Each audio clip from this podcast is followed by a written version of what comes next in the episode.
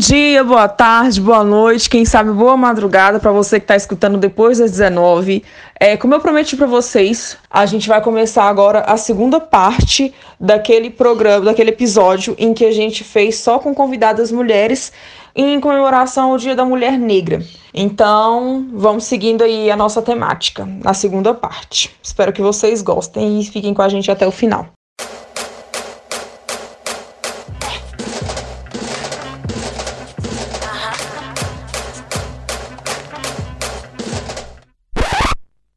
Meu nome é Caroline, Caroline do Vale.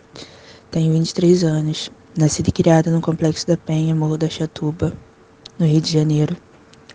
Sou técnica em segurança do trabalho. Me formei pelo Cefet, Maracanã. E como total exceção da regra, eu consegui entrar no mercado de trabalho muito cedo e com mais de quatro anos de experiência e com um network sólido e tranquilo, eu resolvi cursar a graduação em Engenharia Civil. Com a minha nota do Enem, eu me inscrevi no FIES, consegui 96% de bolsa e cá estou eu nesse segundo semestre de 2018, no quinto período do curso, de um curso majoritariamente branco e masculino, é, majoritariamente a playboyzada, não sei se essa palavra existe, mas eu acredito que, que quem esteja ouvindo esse podcast entenda. E é um desafio diário, é um desafio diário porque os olhares de o que, que ela está fazendo aqui, ou ela acha mesmo que vai longe no curso, são a todo instante. Até mesmo de alguns professores. E uh, chega a ser meio divertido. Divertido para mim, porque eu amo desafio, eu amo que, que me desafiem, nem que seja com o olhar.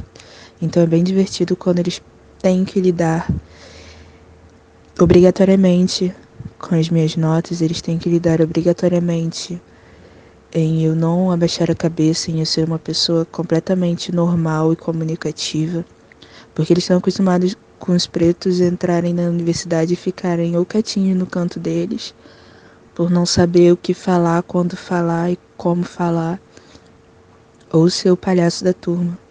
Na minha turma tem, gente, sempre tem. E, e eu não, eu sou uma menina que sou igual a eles em relação à comunicação, em relação à, à base que eu tive educacional como exceção da regra mais uma vez. Meu pai ele foi demitido de uma empresa que ele trabalhava quando eu era bem nova, devia ter uns 5, 6 anos, e todo o dinheiro da, da rescisão ele pegou e pagou meus estudos no colégio particular. Até o finalzinho do fundamental. E por ser exceção da regra, eu tenho essa, essa atitude do meu pai preto que chegou num momento que ele não sabia o que seria dali para frente e a decisão que ele tomou foi fazer isso com, isso com o único dinheiro que tinha. Ele tomou a decisão de investir em tudo nos meus estudos. É por isso, principalmente, que eu acordo todos os dias e aturo todos os olhares, atuo piadas e aturo todo o resto. Porque preciso dar orgulho pro meu pai. Pro meu pai, um cara preto que é sobrevivente, todos nós pretos somos sobreviventes. Mas os homens pretos são principalmente sobreviventes, sim, porque todo dia que se chega em casa e consegue deitar a cabeça no, no, no travesseiro é uma vitória. Todo dia eu olho para o meu pai e agradeço por ele ter chegado em casa. Ele não conseguiu terminar o ensino superior, ele não passou nem da primeira fase do curso, porque ele precisava trabalhar, precisava arrumar um jeito de sustentar a gente. Então, para mim, essa é a minha motivação principal, sabe? Eu tenho total consciência de que eu sou exceção da regra. Isso não me envaidece, pelo contrário, isso me dá forças para continuar e, for e forças para ter por quem está fazendo tudo isso, por quem está passando por tudo isso. E por quem eu digo não só pelos meus pais ou pelo meu irmão, por quem que eu digo é por todos os outros irmãos pretos, todas as minhas irmãs pretas que não tiveram ou ainda não tiveram essa oportunidade. Pelas crianças que nós assistimos no projeto social que eu faço parte. Eu faço parte de um projeto social chamado Mulheres em Ação no Alemão. Somos dez mulheres, moradoras e ex-moradoras do complexo, que fazemos ações sociais e culturais nas famílias das comunidades do complexo do Alemão. E é por essa galera também que eu sigo em frente, que eu levanto a minha cabeça e não deixo ninguém abaixar ela. Tem dias que eu explodo sozinha, dentro de banheiro da faculdade, dentro do meu quarto, mas em dois dias eu sei que eu vou estar bem forte de novo para continuar, porque nós vivemos uma luta diária e todos os caminhos para nós são mais difíceis. Eu tinha um sonho, eu criei um sonho dentro de mim de me tornar engenheira. E é óbvio que eu sabia que era um curso branco, elitizado e masculino, mas eu não ia deixar isso me parar.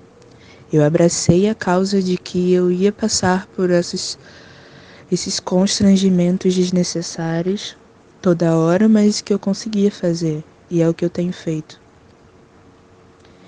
Eu fico pesquisando sobre estatísticas e as estatísticas não mudam. São poucas as mulheres pretas engenheiras, são poucas as mulheres pretas nos cursos de graduação em engenharia, são poucas as que conseguem chegar até o final.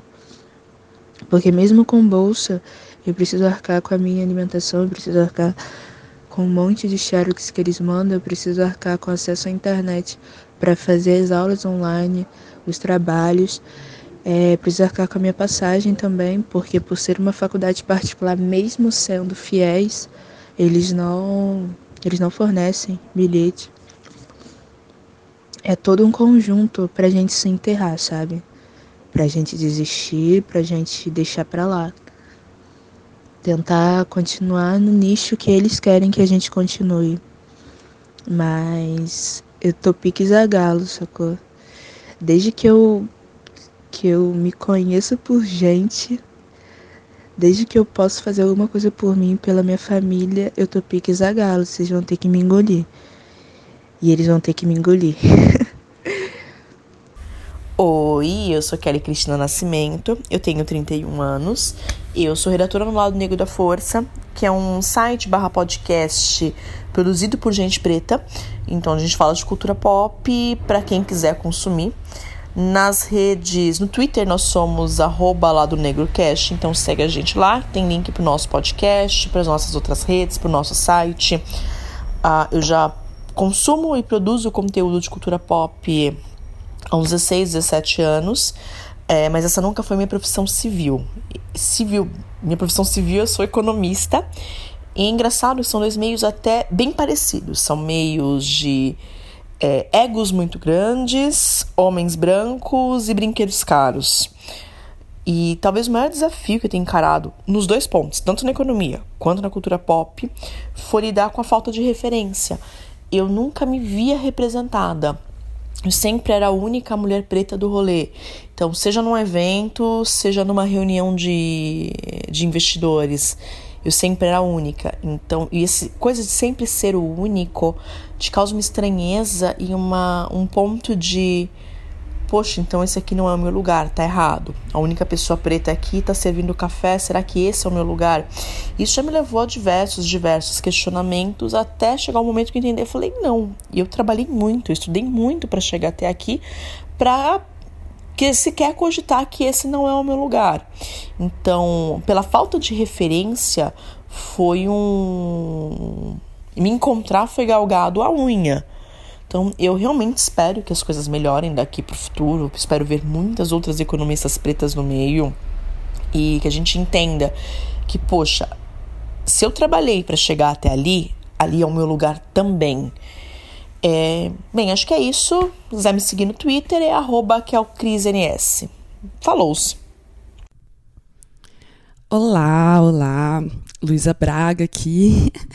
Para quem não me conhece, eu sou uma das produtoras e a host do Lado Black. É, eu tenho 26 anos, moro em Londrina, no interior do Paraná. E sou formada em design, tenho especialização em comunicação popular e comunitária. E além de ser designer, podcaster, eu tenho mais uns cinco empregos diferentes.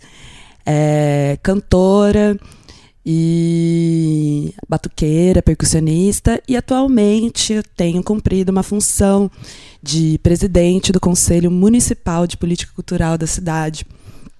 É, eu tenho um histórico já desde a minha adolescência de militância em diversos espaços, né? E agora, faz uns dois anos, eu tenho atuado nessa esfera institucional, né? Interagindo aí com prefeituras, vereadores e coisas assim, para tentar interferir, no meu caso, né? Na forma como a gente faz é, cultura aqui na minha cidade, como são investidos, né? É assegurar que a gente consiga promover uma cultura ampla, é, desburocratizada, descentralizada e de acesso, né, à maioria das pessoas. E dentro desses espaços, assim, uma coisa que é comum dentro desses espaços, e inclusive o motivo do Marcos me me convidar para participar aqui hoje é sobre ser uma mulher preta nesses espaços de poder, né?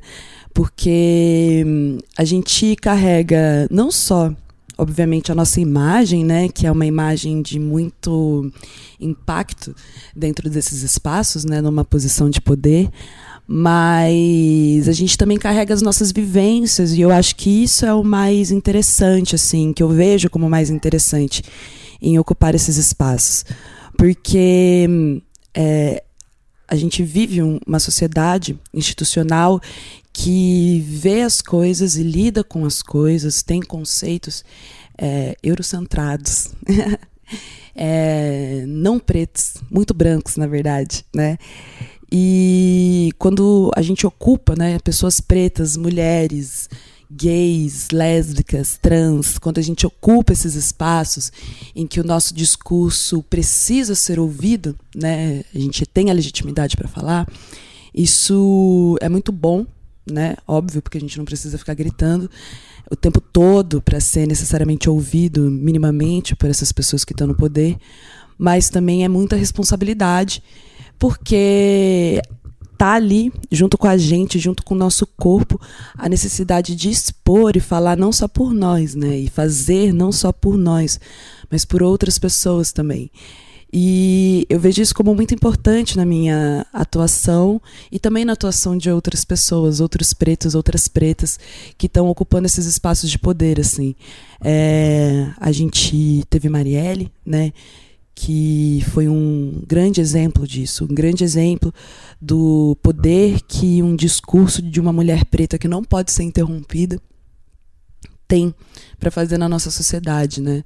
Então, a gente precisa estar nesses espaços, é muito difícil, eu não vou ficar aqui remoendo como as pessoas me tratam por eu ser uma mulher preta e tal, mas é muito importante que a gente ocupe nesses espaços, porque nesses espaços eles não podem nos calar a gente tem a liberdade e a legitimidade para fazer os nossos discursos, para falar e lutar pelos nossos em uma esfera que eu não vou dizer que ela é mais efetiva, porque a esfera institucional é uma bosta, muito frustrante, mas é uma das esferas que a gente realmente pode fazer alguma coisa e que se a gente tem sucesso, realmente é um sucesso que dá para ver os frutos. Então é isso. Muito obrigada, gente, pelo espaço. Viva todas as mulheres pretas. E já dizia Angela Davis: quando a mulher preta se move, toda a sociedade se move, porque nós somos estrutura, nós somos base. Então, quero mais aqui mais mulheres pretas se movem. Quanto mais mulheres pretas a gente vê, né, se movimentando e avançando na nossa sociedade, é um sinal de que a sociedade toda está avançando também ver que é, eu fico pensando assim que pra gente nada é, é uma coisa que foi natural. Ah, natural, entrou na faculdade, conseguiu emprego, casou, viajou para fora do país. É, não que nada seja natural, mas é muito, né? É, é, quando não é natural, é raro. E você vê que sempre quando a gente consegue essas coisas, nós somos a exceção da regra. A exceção da regra. Eu gostaria muito de ver aquela questão pretos e pretas no topo mesmo, que fosse uma coisa naturalizada. Cara, fulano entrou numa faculdade aí, um médico negro, um engenheiro negro, sabe? Mas infelizmente não é ainda. Isso é complicado, dolorido, como eu venho falando aqui, dolorido, dolorido. O que é, né, gente? Não tem muito o que dizer. Olá, pessoal do Depois do 19, tudo bom? Bom, aqui é a Luciana Peterson, eu sou lá do Projeto Redomas. E, primeiramente, muito obrigada pelo convite de participar desse episódio com vocês. É, nesse podcast que eu mal conheço, mas já considero pacas. Na verdade, que eu conheço. E que tá começando, né? Mas já tá fazendo um trabalho muito bom. Tô gostando demais do conteúdo de vocês. Parabéns e continuem, porque a gente precisa de mais pretinhos, pretinhas produzindo aí nesse rolê. então, bom, eu sou a Luciana. Eu sou de São Paulo, mas moro em Minas Gerais. Lá eu estudo jornalismo na UFCJ, em São João do Rei. E eu sou uma mulher preta cristã. Então, o que, que isso significa, né? Eu costumo falar que hoje o meu principal espaço de militância é a igreja. É, é um rolê louco que eu vou contar um pouco para vocês. Bom, eu faço parte do projeto Redomas, que é um projeto que busca dar voz e visibilidade às mulheres dentro das igrejas e espaços de fé cristãos. Então, Dentro do projeto a gente produz textos e conteúdos e estudos bíblicos, podcasts e livretos e um monte de coisa, cartilhas. Sempre nesse sentido, né, de contar histórias por uma perspectiva que não é muito valorizada, né, não é muito comum dentro da igreja. E a gente tá aí nesse rolê há três anos e tem sido muito bom. É, vocês podem conhecer mais sobre o projeto no site www.projetoredamas.com e a gente tem um podcast também que vocês podem achar pelo feed. O Projeto Redomas também é o nome que vocês vão procurar. e bom, eu cresci na igreja, na igreja cristã, evangélica, assim, protestante, o nome que vocês quiserem dar. e para mim, me afirmar enquanto mulher negra, cristã, né, dentro da religião cristã, é uma questão de ancestralidade também, é um pouco de resgatar essa ancestralidade. E vocês podem achar que não faz muito sentido, mas eu vou explicar meu ponto para vocês. Bom, eu acredito, na verdade é um fato, né, que o cristianismo ele não é branco, enquanto lá na base, né? Ele só foi embranquecido com, sei lá, muitas coisas no mundo. E europe, europeizado e veio pra cá dentro dos projetos civilizatórios, aquela coisa horrível que a gente sabe, né? E que não dá pra passar pano. E sim, vieram muitas teologias racistas junto com o cristianismo. E isso é um rolê que realmente não dá para ignorar. Mas eu acredito que. Eu, não, na verdade, não acredito, eu sei, né? Que o cristianismo em si, na Bíblia, ele tem também raízes africanas, né? A gente tem muitos, muitos personagens bíblicos africanos dentro da Bíblia, o Egito, a Etiópia, é, outros países que não eram os que existem hoje, mas que estão na região da África do Norte, em outras partes ali também, são muito citados como dentro dos planos de Deus no livro de Isaías e é, outros livros da Bíblia.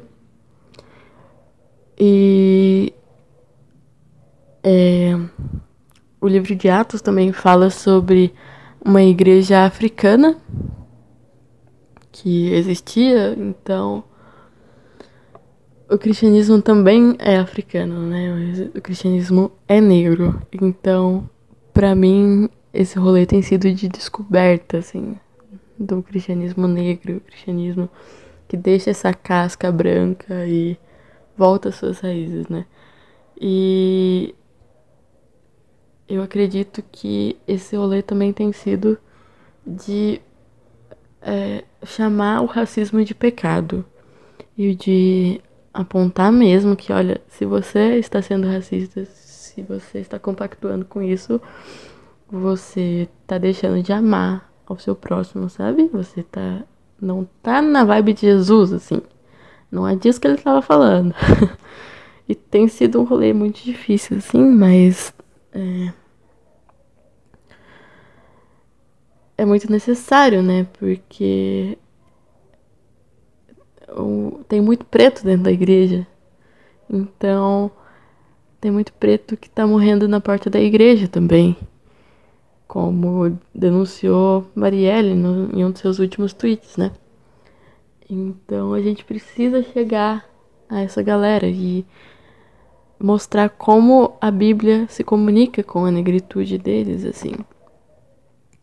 E para mim é um pouco disso que significa ser mulher negra cristã é, me afirmar em Agar, que é uma mulher negra bíblica, na Rainha de Sabá, que é uma mulher negra maravilhosa bíblica, todas elas, né? Mas da filha de Faraó, me afirmar na Sulamita, que é basicamente a mulher que permeia cantares e tem um versículo muito bom, muito bonito assim na Bíblia que é eu me apego bastante, que é essa Sulamita, é, a mulher de Cantares falando: Eu sou negra e sou bela. É, ou a mulher de Jerusalém e tal. E ela vai discorrendo sobre isso, né? Sobre ela ser negra e bela. E é interessante e triste, né? Na verdade, não muito interessante. Que muitas traduções bíblicas trazem Eu sou negra, mas sou bela. Se vocês quiserem pesquisar, é Cantares 1.5, o endereço. E nosso exercício tem sido de recontar essas histórias, né? De falar, olha, ela estava querendo dizer aqui que não, não tem é, uma adversativa, né? Entre ser negra e bela. É negra e bela. Nós somos negros e belas, negras e belas. E quanta mulher preta dentro da igreja é, que tá lá no culto e tá lá orando e tá lá chorando aos pés de Jesus, que precisa ouvir isso, né? Que precisa entender que o cabelo dela é bonito, que os traços dela são bonitos e que o corpo dela é bonito. E para mim é isso, assim. Eu acho que é possível ser negra e cristã. E é um negócio que ainda tô descobrindo, mas que tá sendo muito bom. É, então eu já falei muito, eu acho. E é isso, gente. Muito obrigada mesmo. É... Me sigam nas internets. Sou arroba no Twitter. beijos, beijos. Interessante essa a gente falar isso, porque assim, a gente é um indivíduo que nasce, cresce, reproduz, morre, enfim, mas nesse caminho é, do crescer, a gente é inserido em vários ciclos sociais. Por exemplo, é, tem a questão da escola, que a gente sofria racismo na escola, mas a gente também constrói, algumas de nós, construem uma identidade dentro de, de caminhos que, que buscam espiritualidade. Por exemplo, é, a fé cristã. A gente falou um pouco aqui sobre a questão de ser mulher negra na fé cristã, e nada mais do que justo falar um pouco sobre uma mulher negra conectada com a ancestralidade de um modo diferente. No caso, com essa conexão com os orixás, né? Vamos escutar um pouco essa moça que tem muito para nos ensinar? Oi, pretas e pretos. Estou muito feliz pelo convite para participar do Depois das 19, nesse mês da Mulher Negra. É, eu peço licença aos mais velhos e aos mais novos para falar um pouquinho com vocês. Eu sou conhecida como Nailá para a sociedade ocidental e como Naomi para as comunidades e povos de matriz africana.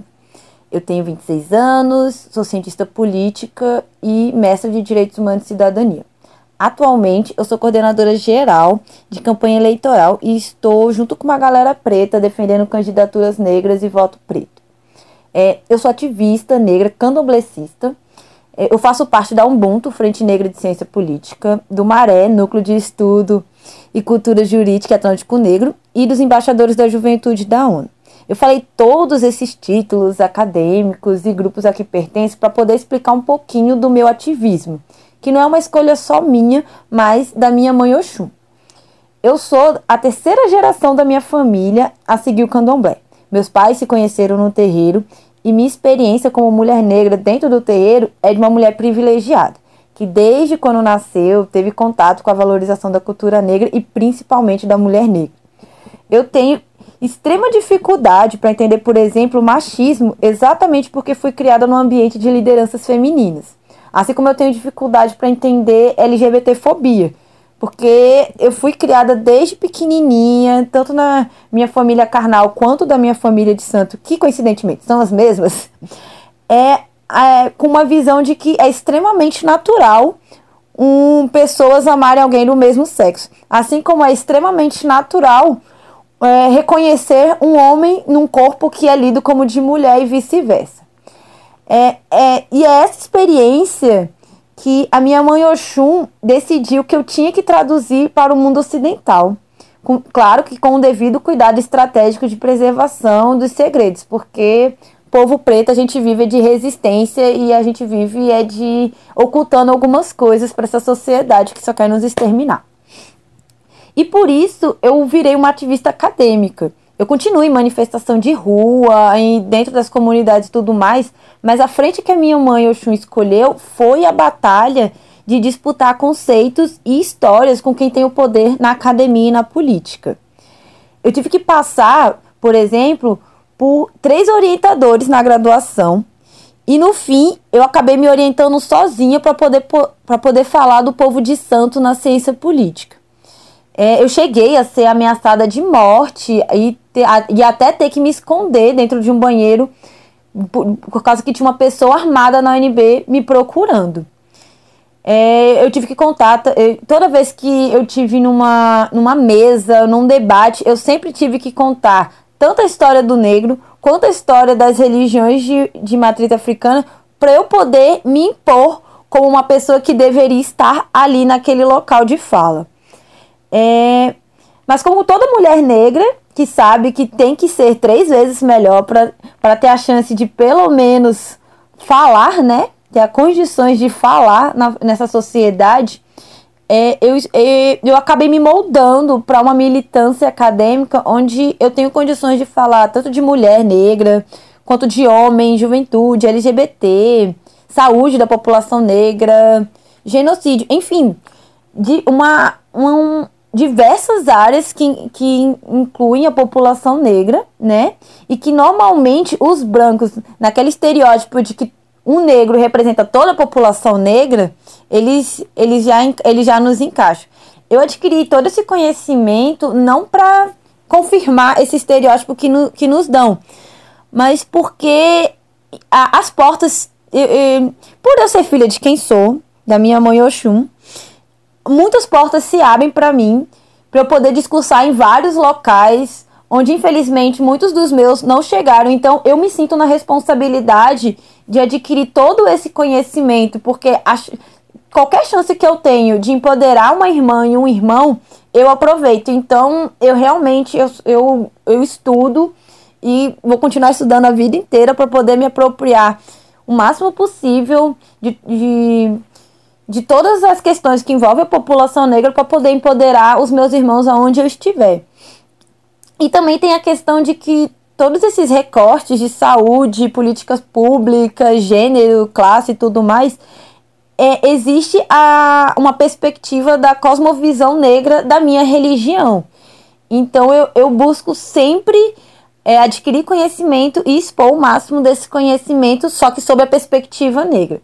Foi isso que Oxu me, me ensinou, foi, foi por isso que ela me escolheu como filha, foi algo que ela me disse todas as vezes que nós tivemos a chance de nos comunicarmos, que é, é o tempo todo. E foi para e e foi para essa luta que ela me armou com, aquela, com a armadura dourada dela. Eu admito que não é um ativismo fácil, muitas vezes é solitário e, dolo e doloroso, mas como Lélia, Teresa, Dandara, Winnie, entre todas outras mais velhas que nós nem chegamos a conhecer o nome, elas lutaram tanto para chegarmos aonde chegamos que eu, eu, acho que não cabe a mim é, não continuar essa luta. Então eu engulo o choro e continuo resistindo por elas, por nós e, e pelas que virão.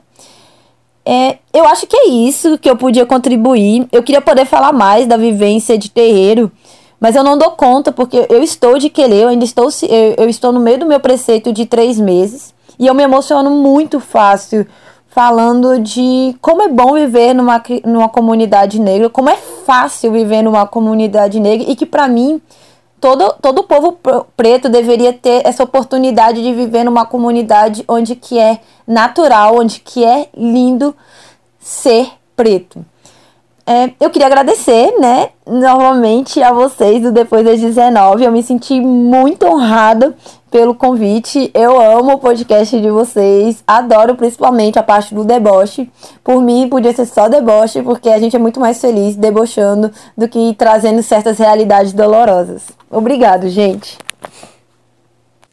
Meu nome é Pamela, eu tenho 19 anos Estou no quarto semestre de serviço social na Universidade de Brasília. A vivência que eu tenho tido, né, ao longo do curso dentro da universidade tem sido muito gratificante e de muito aprendizado. Muito gratificante, principalmente pelo curso que eu tô.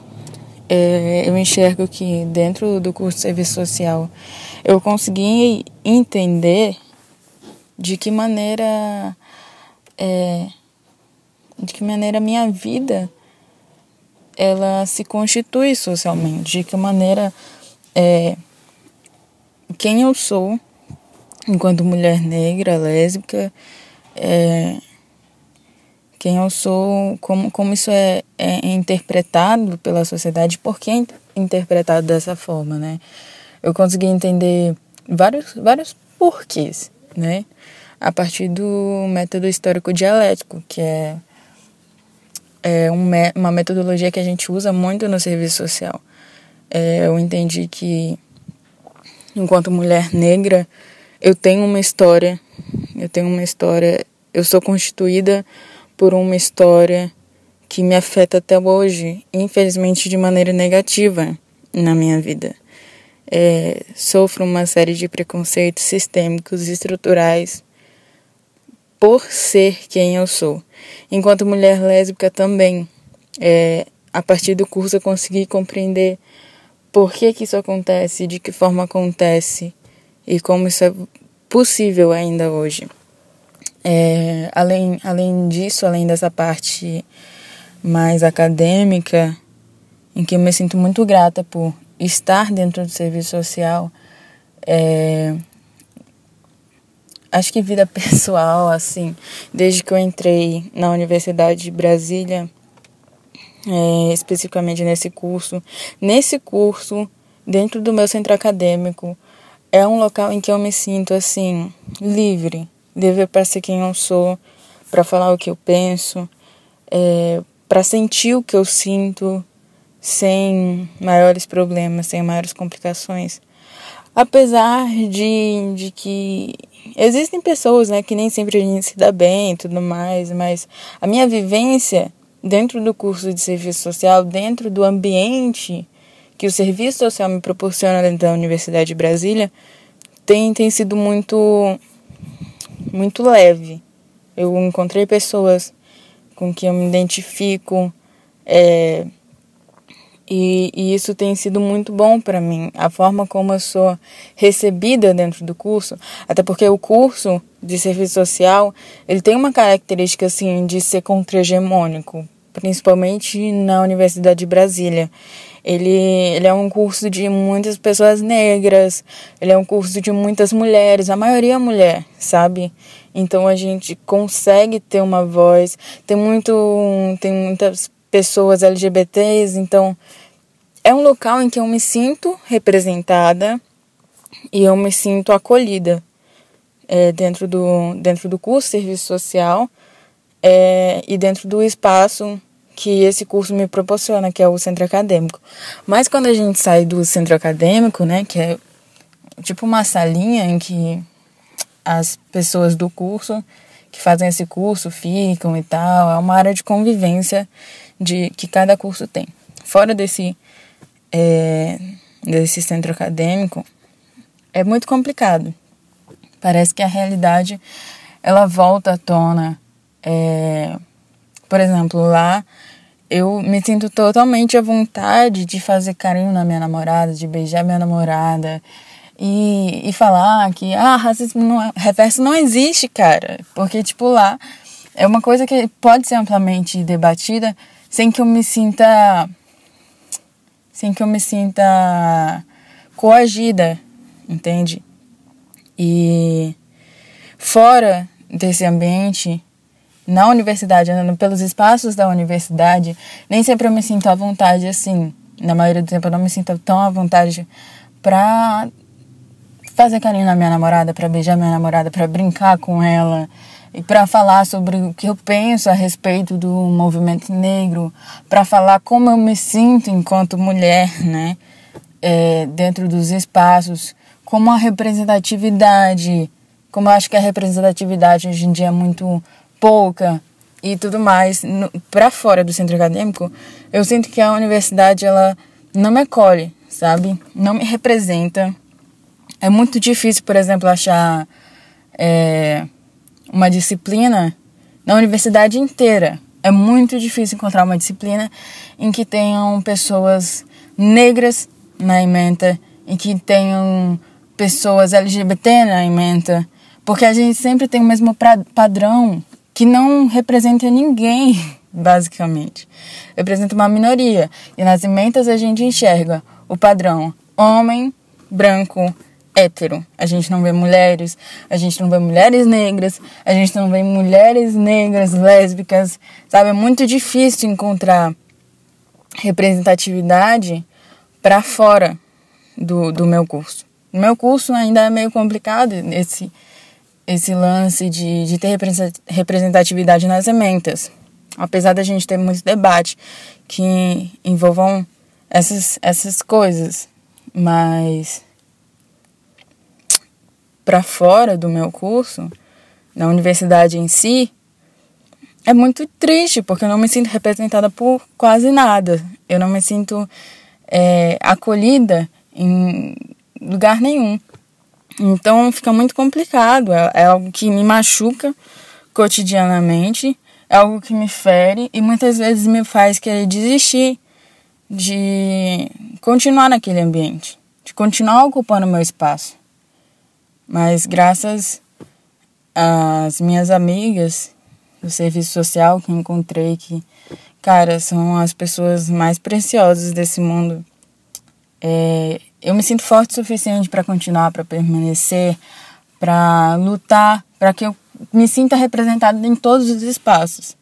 Mas a universidade tem sido um local que me fere enquanto mulher, enquanto negra, enquanto LGBT. Porque além de não ter representatividade, é um local em que você se sente coagida ainda, por mais bizarro que isso possa parecer, coagida por olhares, coagida por ações, coagida por palavras.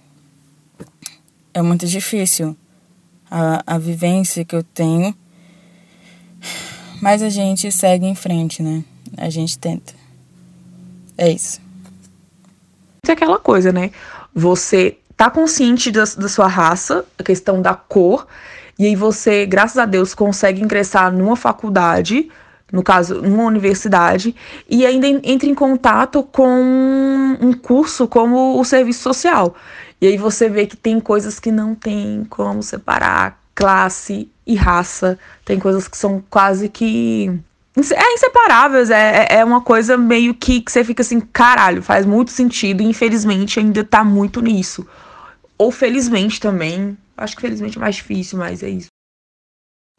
Olá, me chamo Raíssa Brandão, tenho 26 anos, sou formada em biomedicina e trabalho com, com sex shop já tem 5 anos.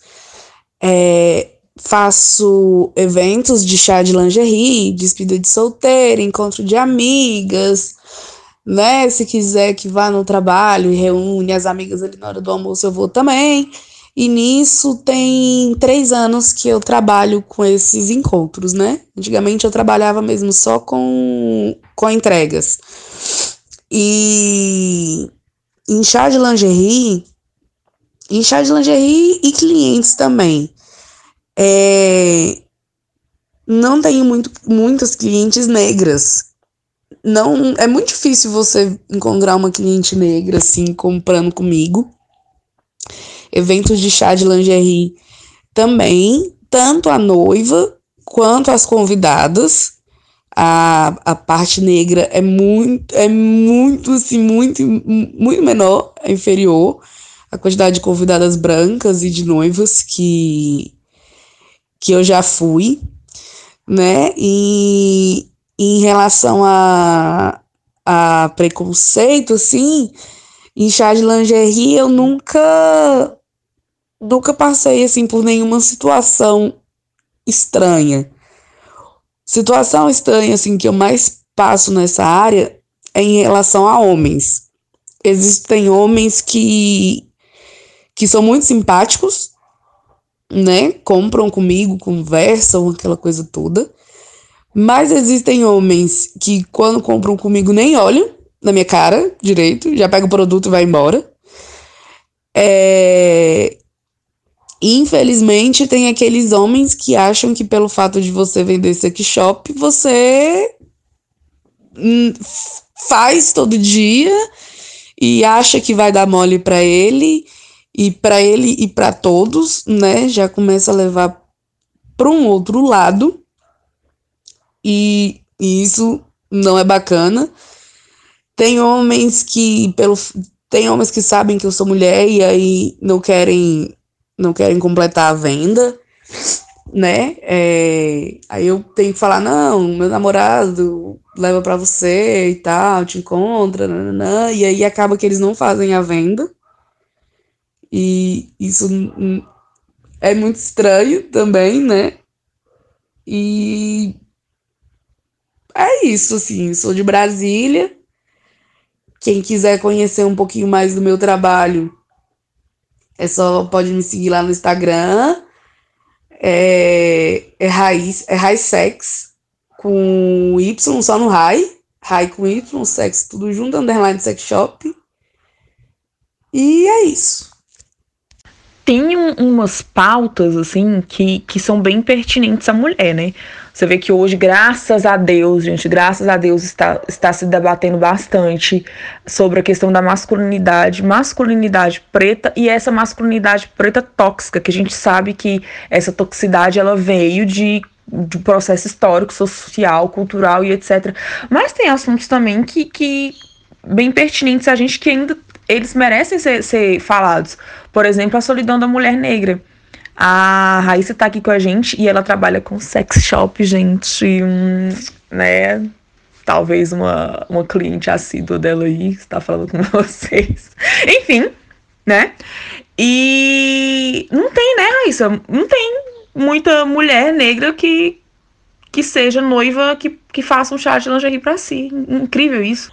Mais uma convidada publicitária vai contar pra gente um pouquinho de como é ser negra e publicitária. Vamos escutar um pouco a Jéssica agora? Olá, pessoal do Depois das 19. Eu sou a Jéssica Borges, uh, tenho 27 anos, nasci e fui criada em São Paulo, no extremo sul, lá no Grajaú, e eu sou formada em publicidade. Eu fiz esse curso porque eu sempre me achei uma pessoa criativa, sempre gostei de escrever e achei que seria uma forma de extravasar um pouco isso. E também porque eu tive uma bolsa do ProUni, senão não teria feito. e, enfim, acabei descobrindo durante a faculdade o quão elitista e racista é esse mundinho da publicidade. É, só trabalhei em agências por uns poucos meses, foi uma, uma experiência muito ruim, Uh, e depois eu acabei buscando coisas mais voltadas para a área de marketing, redação, etc. E uh, continuei trabalhando com isso depois que eu me formei em 2012. E de uns cinco anos para cá, eu tive a minha descoberta tardia, entre aspas, de identidade, como várias outras pessoas negras de pele mais clara. Uh, enquanto criança e adolescente, eu tentei fugir de todas as formas da minha negritude, e só depois que eu passei pela minha transição capilar é que eu tive fôlego para finalmente olhar para mim, para o meu passado, para as minhas origens, etc., com mais cuidado. Foi nesse processo de me descobrir, que já dura uns cinco anos, que eu decidi vir para cá, para Portugal, onde eu estou agora, fazer um mestrado em estudos africanos. Já faz oito meses que eu estou aqui, pesquisando, trabalhando, vivendo por aqui. E é muito louco morar aqui, porque acho que se tem um lugar em que uma pessoa negra enfrenta o colonialismo de frente, é em Portugal. Justamente pelo fato deles terem sido os nossos colonizadores, é, essa marca, essa a marca ainda permanece nas relações, as acadêmicas e as sociais. Hum, dá para perceber que a sociedade aqui não está preparada para falar de colonialismo, de racismo, de exploração. É, o assunto é evitado de todas as formas. Os colegas que eu tive na universidade, em debates que eu participei, é, posições que são muito ainda eurocentradas, muito atrasadas nessas questões. E há um esforço, sim, dos professores, pelo menos do meu mestrado, em desmistificar algumas ideias, desconstruir algumas ideias é, entre as relações Portugal colônias, antigas colônias africanas, o, a, o processo de dependência dos países etc. Mas o pensamento colonialista claramente permeia ainda a vida acadêmica aqui. Além disso, com exceção dos imigrantes brasileiros e, e de países africanos de língua portuguesa, é, a gente não vê muitas pessoas negras nas ruas e o que torna a vivência um pouco solitária por aqui é difícil encontrar com quem conversar efetivamente sobre esses assuntos. É, ainda assim, para mim, estudar o continente africano, os valores, as línguas, a cultura, a política, as formas de organização e tudo mais, era o que eu precisava para me conectar de verdade, assim como a Jéssica que eu sempre escondi, sempre evitei, por mais de 20 anos eu não, não conhecia de verdade. Então é isso, eu estou aqui na Academia Europeia, a famosa, contestando os posicionamentos hegemônicos, falas, comportamentos racistas, as perspectivas eurocentradas, tanto da bibliografia, por exemplo, da bibliografia que a gente lê no curso, até o que a gente escuta na rua. E tudo isso que a gente fala muito no Brasil e que eu vejo aqui na prática, assim, é honestamente uma experiência bastante edificante, assim, enriquecedora, apesar de complicada às vezes. E eu acho que ela é tão bacana, não necessariamente pelo viés da luta, mas talvez por me conectar com temas que são muito importantes para a formação, para firmação da minha identidade assim como vários outros pretos e pretas estão aí no Brasil se debatendo com o seu próprio ser, com a sua própria vivência, porque foram ensinados a se odiarem, né? A minha pesquisa é, de mestrado, ela vai ser na área de literaturas africanas, uh, produzida por mulheres negras, e eu acho que esse tema tem tudo a ver comigo, com a minha história, porque eu acho que a questão de estudar memória, ancestralidade, é muito importante para registrar né, a nossa história, que sempre foi apagada, sempre foi silenciada. E é com esse registro que a gente vai construindo é, um cenário científico, social, político, cultural que seja verdadeiramente plural e representativo. Né?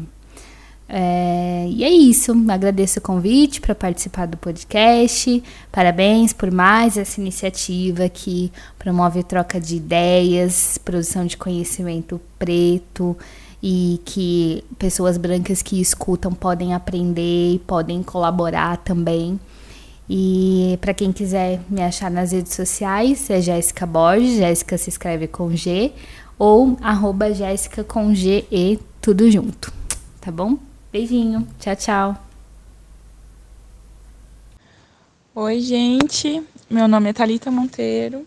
Eu tenho 26 anos. Eu sou advogada. Tem um ano. E eu acho que os desafios de ser uma preta e advogada, acho que eles começam na graduação. Assim, é, eu fico percebendo às vezes a minha realidade como advogada e de outros colegas. É, por exemplo, eu advogo independente, sozinha, profissional liberal, autônoma, né? Tem esses, essas várias tags, esses vários é, rótulos que a profissão coloca. Eu acho que na verdade a profissão de advogado é um grande rótulo, né? É uma profissão muito baseada em status.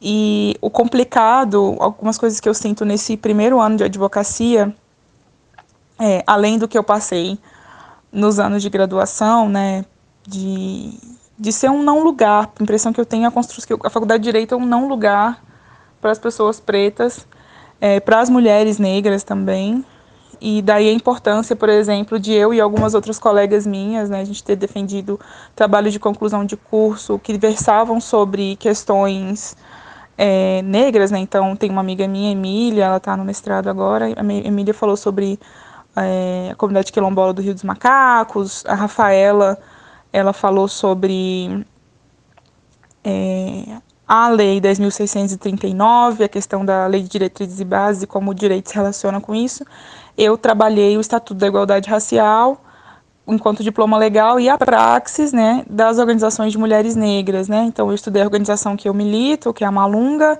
e a MNB, que é uma rede que a Malunga compõe, que é a articulação de organizações de mulheres negras brasileiras.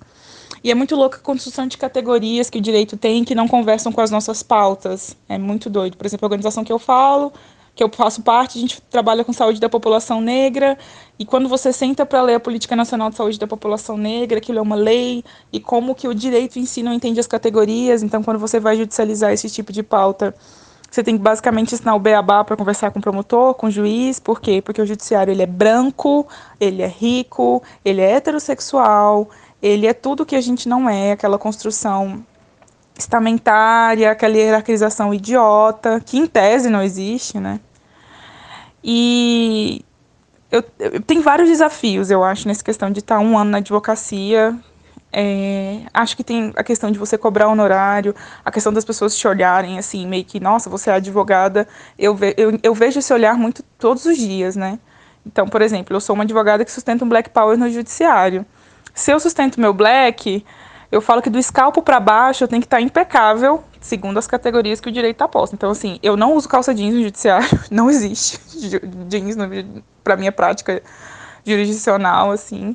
É, sempre estou no salto, sempre estou muito, muito bem arrumada. Já estava no balcão do fórum e uma funcionária perguntou se eu não arrumava o cabelo para ir para o fórum. E a vontade, claro, é você mandar essa pessoa ir a puta que pariu.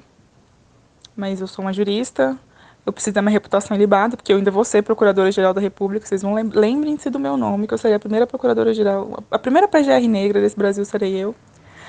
E não vou mandar o funcionário tomar no cu ou ir pra puta que pariu, porque dá vontade, mas a gente segura, guarda o puta que pariu dentro da gente e faz xixi ele depois. E aí ela perguntou se eu não tinha arrumado meu cabelo no fórum. Teve um dia que, assim, eu, por exemplo, eu tenho roupas diferentes para ir pro presídio, porque eu milito na área criminal e na área de família, porque segundo minha mãe eu gosto mesmo de problema, né? Então, quando eu vou ao complexo prisional de Aparecida, aqui em Goiânia, eu vou com uma roupa. Por exemplo, eu nunca vou de salto, porque ninguém merece andar ali dentro, é grande, é um complexo prisional, né? Então, teve um dia que eu saí correndo, tipo assim, eu peguei a procuração do preso 15 para 5, eu tive que correr no fórum, e esse dia foi uma das poucas ocasiões que eu tava de jeans e tava com uma camisa e sapatilha, e eu nunca vou esquecer, porque assim, foi a primeira vez né? E é um procedimento padrão pedir a OAB, mas às vezes você passa muito no fórum, a galera não pede mais. Então foi a primeira vez que pediram a minha OAB para entrar. E eu senti aquilo ali, cara. Assim, é, eu tive um namorado que uma vez, pra gente entrar no Salão Nobre do Tribunal de Justiça do, do Estado de Goiás, a gente não entende até hoje porque a gente não entrou, né? Embora a gente entenda, mas tava aberto, porque a gente não podia entrar. É, a gente queria ir lá dar uma volta, visitar, entendeu? Porque aquela pessoa que. A estudante de direito, ela, ela não turista na cidade só né, nos pontos turísticos, tem que ir. Então, por exemplo, na época a defensoria daqui estava muito ruim, então eu vi uma defensoria pública eu ficava encantadíssima. Então, esse dia a gente queria entrar no salão nobre do Tribunal de Justiça do Estado de São Paulo, o segurança preto também, a gente não entende. Não, está limpando, tá isso, tá aquilo. Eu falei, meu senhor, eu sou turista, eu quero dar uma volta lá dentro. Não, não pode, porque a gente não tava com as roupas, com, assim, que davam de acordo com o decoro. Eu tava de jeans, eu tava com uma blusa. Meu companheiro na época tava com uma roupa bem socialzinha, porque ele estagiava. É, são muitos os desafios, né? O racismo institucional, eu entendo que o racismo é uma estrutura, né? Mas, assim, o racismo ele é estrutural. E um, o racismo institucional é um caráter dele, assim, né? é, é uma peculiaridade. E no judiciário isso é muito evidente, assim. Muito, muito, muito. O descrédito que a gente você, aquela coisa, aquela prisão, eu acho uma prisão horrorosa você ter que ser três vezes, quatro vezes melhor, você não poder errar porque você é preto, né? E no judiciário isso pesa muito, né? E é uma galera que está julgando a nossa vida, né? Você, quando a gente vê o grande encarceramento em curso, é, é, muito louco, porque é uma galera branca que não entende nada do que acontece com a vida das pessoas negras e nos encarcera, né? A gente tem uma demanda imensa pela pena, numa ilusão de que no Brasil existe uma impunidade que não é, né? Não é verdade de forma alguma, a gente está sendo morto, a gente está sendo preso.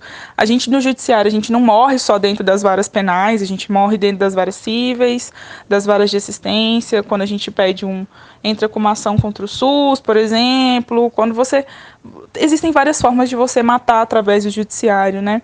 Tanto eu como advogada negra, mas eu resisto, eu vivo, eu sobrevivo e sou muito boa no que eu faço, quanto N formas que você vê isso, assim. É um desafio ser uma advogada preta. É um desafio você fazer isso dentro da OAB também. Talita, eu estou num lugar, como eu digo, estou dizendo para vocês, tem um ano só que eu sou advogada. Mas pelo menos na minha seccional aqui, eu vejo poucos advogados negros, assim, transitando nos, nas comissões, é, no, como presidente de seccionais, como parte do conselho da OAB, tanto estadual quanto federal, né?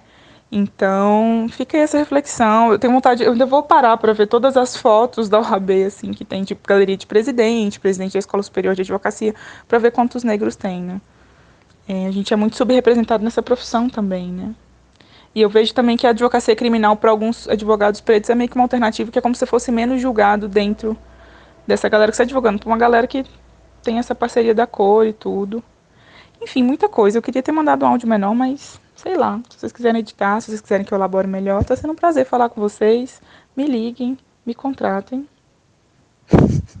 e um abraço para todo mundo.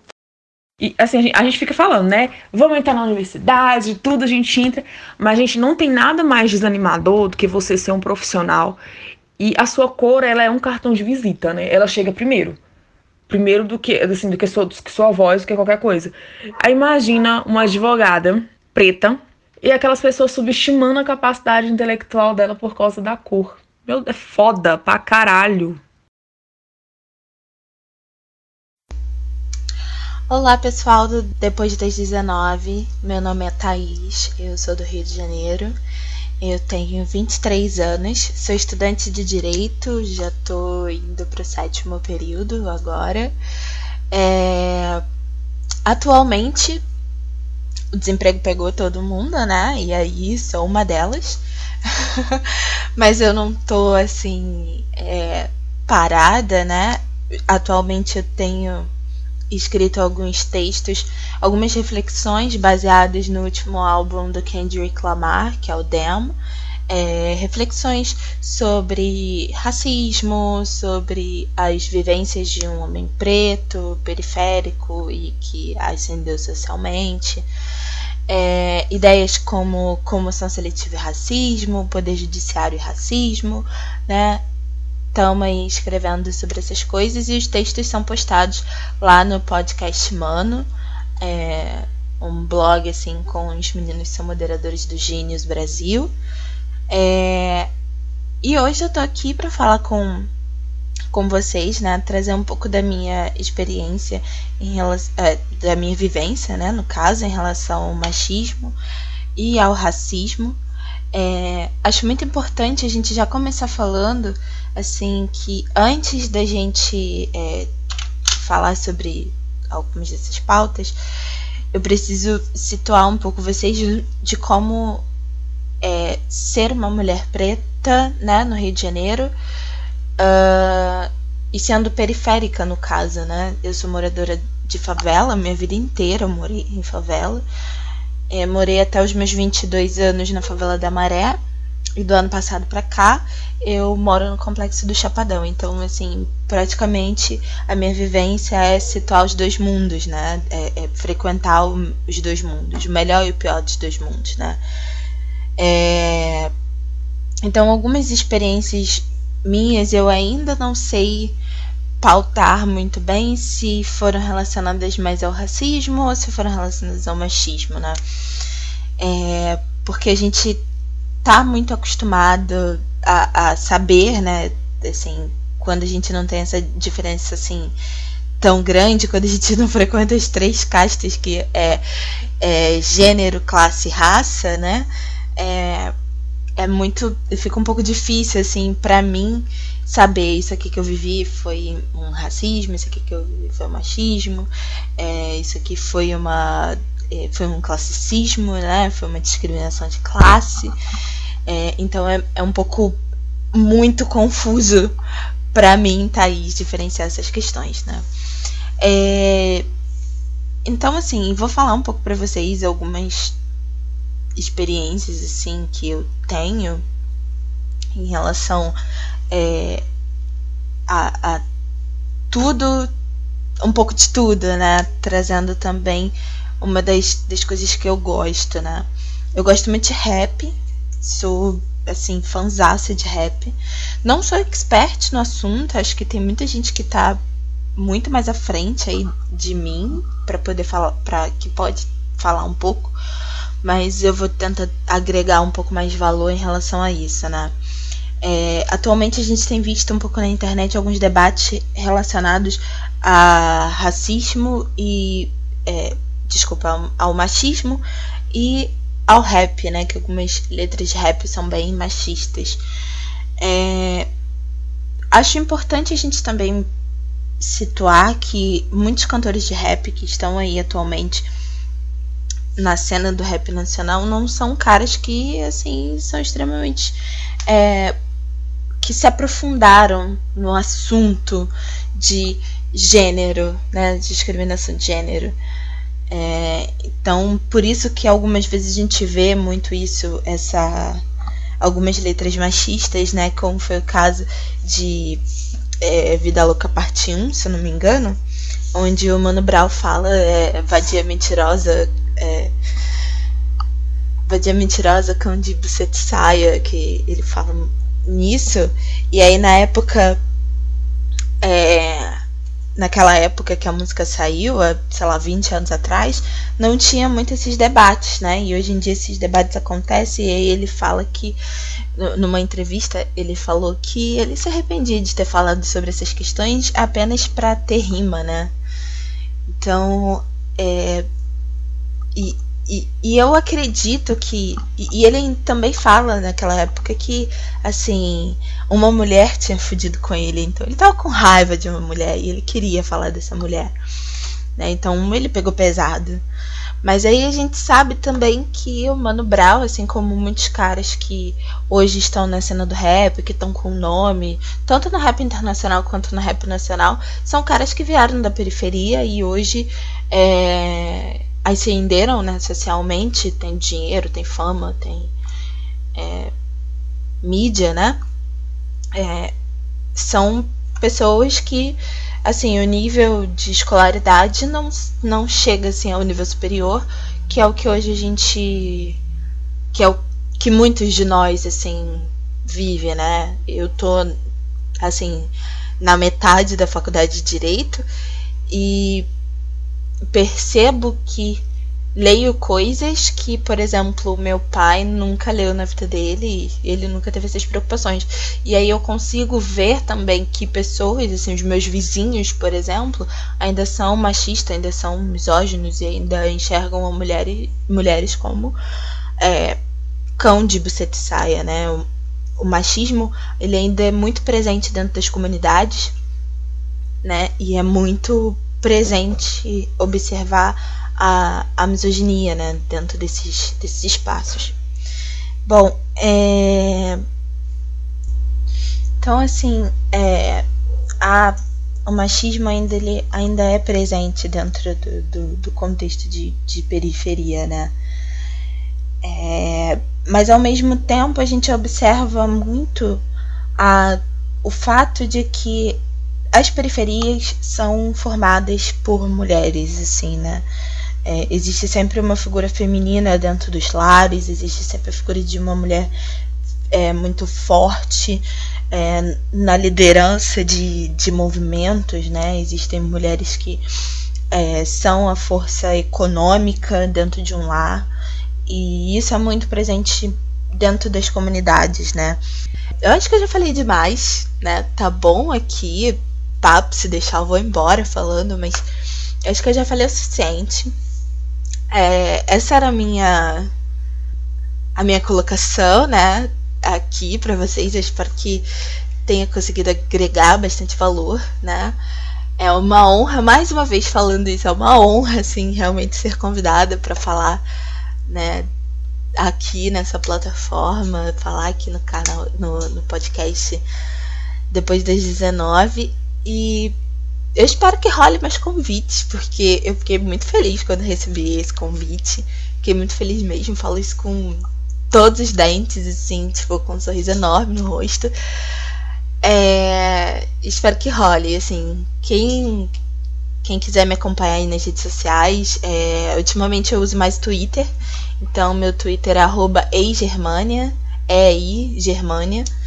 É, pode me acompanhar, é, eu falo várias paradas no Twitter, que são um pouco relacionadas a ao que eu vivo, ao que eu vejo, ao que eu penso, muito relacionada também com as minhas vivências, também de periferia, de, de comunidade, também um pouco de ideias da Zona Sul, né? Porque a gente frequenta esses espaços também, tenho, tenho amigos que são fora da comunidade, então a gente frequenta os dois mundos, dois espaços, e aí sempre tento trazer a minha a minha vivência da maneira mais leve possível, de mais tranquilo possível para todo mundo, tá bom? É isso. Um beijo. É, espero encontrar vocês mais vezes. Tchau, tchau. Meu nome é Letícia, tenho 19 anos e não, né, não trabalho em nada ainda e não estou cursando nada no momento. Estou pensando ainda o que irei fazer da minha vida mas acho que faz uns quatro meses já que eu cheguei, né, do meu intercâmbio. Passei aí acho que 11, quase um ano, exatamente quase um ano. Passei aí 11 meses, né, na Austrália. E queria compartilhar um pouco com vocês essa minha experiência. Então, é eu acho que uma coisa que todas nós já sabemos, né, é a parte da mulata. É, eu não sou uma negra de pele retinta, mas a mulata, né, ela ela se faz presente aí todos os dias da minha vida. Ou aquele famoso, ah, você não é negra, você é moreninha mas também não é branca, sabe?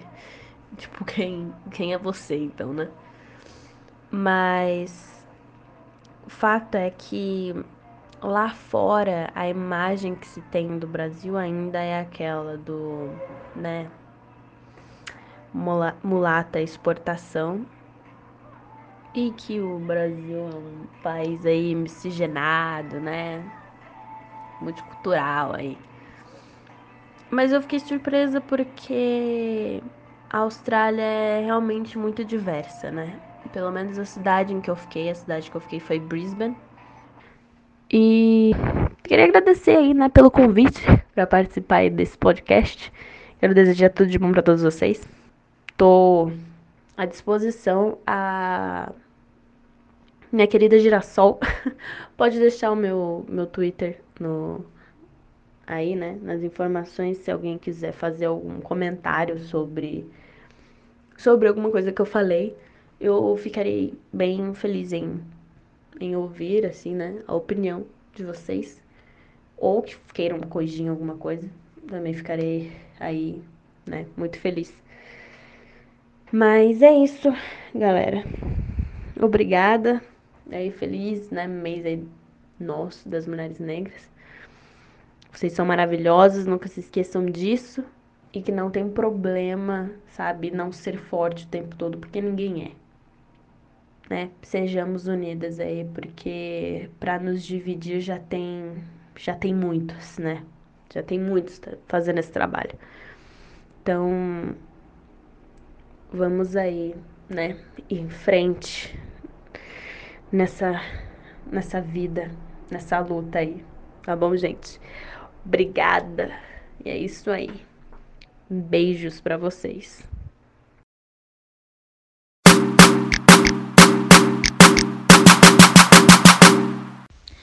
Engraçado, né, gente? Uma coisa que aconteceu nessa semana de uma, de uma menina do Twitter. Parece que esse podcast é todo voltado para o povo do Twitter, é verdade? Mas não é, gente. É para todas as redes sociais. E que foi bem no dia da, da mulher negra, né? Dia 25 de julho. A Alane. Vocês já devem ter visto circular por aí. Que ela tava no ônibus e ela foi agredida. E quando a gente fala que ela foi agredida, não, não fica pensando que foi só, ah, xingou, olhou torto, não. Ela foi agredida. Para além dessas coisas, ela foi agredida fisicamente por uma senhora. E aí que fica mais, é, mais ainda essa reflexão. Todas essas mulheres que passaram por aqui, mulheres maravilhosas, mulheres que com histórias de superação, com graduação, com dança, que trabalham em vários meios, mulheres que estão existindo dentre vários meios. Que será que elas já passaram, né? Que elas não contaram aqui pra gente. Coisas que eu já passei que eu não conto aqui pra vocês. Então fica aqui a reflexão, sabe? Fica aqui que a gente quer existir, a gente quer viver, a gente quer sobreviver, a gente quer ter os nossos direitos garantidos. E, e aí eu vou além de mulher negra, eu vou enquanto indivíduo negro. A gente quer ter a paz, a gente quer ter nossos direitos garantidos, a gente quer poder ir e vir sem medo, sem vergonha, sem medo de uma retaliação, de humilhação. A gente quer poder respirar aliviado, sabe? Não esperando que, amanhã, que hoje a gente não sofreu racismo, mas amanhã a gente não vai, a gente não sabe se a gente vai poder pegar um ônibus, um transporte público, se a gente vai poder entrar no restaurante, se a gente vai poder usar nossas redes sociais, porque há ataques é, virtuais também. Então eu chamo aqui vocês que estão escutando essa segunda parte do podcast para uma reflexão. É, se você é uma pessoa não negra, ou se você é uma pessoa negra e que você talvez nunca tenha sofrido ou nunca tenha reparado que tenha sofrido este racismo, seja institucional, estrutural, físico, é, em forma de agressão, enfim, você já se calou diante de alguma coisa, de algum, diante de alguma situação? É justo você continuar se calando diante de alguma situação? E se você já sofreu, é justo com você mesmo e é justo com toda a sua história você continuar se calando? Tá na hora de a gente fazer alguma coisa, sabe? Seja denunciar, seja expor. A gente tem que se movimentar, porque não dá mais. A gente está no século XXI, a gente está em pleno 2018, e a gente lê uma história que uma menina mais nova do que eu, gente, ela tem 21, 22 anos, ela sofreu agressão física por ela ser preta. Ela começou a ser xingada no meio de um transporte público que tinha várias pessoas de macaca, de preta fedida, ela não deveria estar ali. Se a gente não pode estar nesses coletivos, onde é que a gente vai estar? Sabe? Eu fico muito preocupada com isso, porque é uma menina de 21 anos, mas poderia ter acontecido com uma menina de 10 anos, pode ter acontecido com uma senhora de 50 anos, e a senhora que agrediu ela é uma senhora. E são justificativas assim, nojentas. Ah, porque ela é uma senhora, não sabe o que tá fazendo. Gente, se ela foi racista hoje, com, sei lá, 60 anos de idade, ela foi racista com 20 anos. Há 40 anos atrás ela era racista também. Então são atitudes que tem que parar e eu chamo aqui para uma reflexão. Se você já sofreu ou se você não sofreu e você é uma pessoa preta, não se cala diante disso. Sabe? Não se cala diante de uma injustiça, sendo você passivo ou ativo dela. Não se calem, gente. E é isso. Eu espero que vocês tenham gostado. Desculpe esse tom de desabafo, esse tom mais sério. Desculpa não, não vou pedir desculpa não, que a gente combinou de não pedir desculpa, mas enfim, fica aí esse, esse, esse outro lado da Noni. É, segue a gente nas redes sociais, depois das 19, 19 em Algarismo, é o Twitter e é o Instagram da gente. Contato ponto depois das 19, 19 em, em numeral arroba gmail.com. Manda e-mail pra gente. Se vocês gostaram ou não do programa, manda sugestões. A gente tá fazendo aqui primeiro pra gente, obviamente, mas é muito bom quando tem uma troca. E é isso. Eu espero muito que vocês acompanhem o próximo episódio. E até mais. Beijo, gente.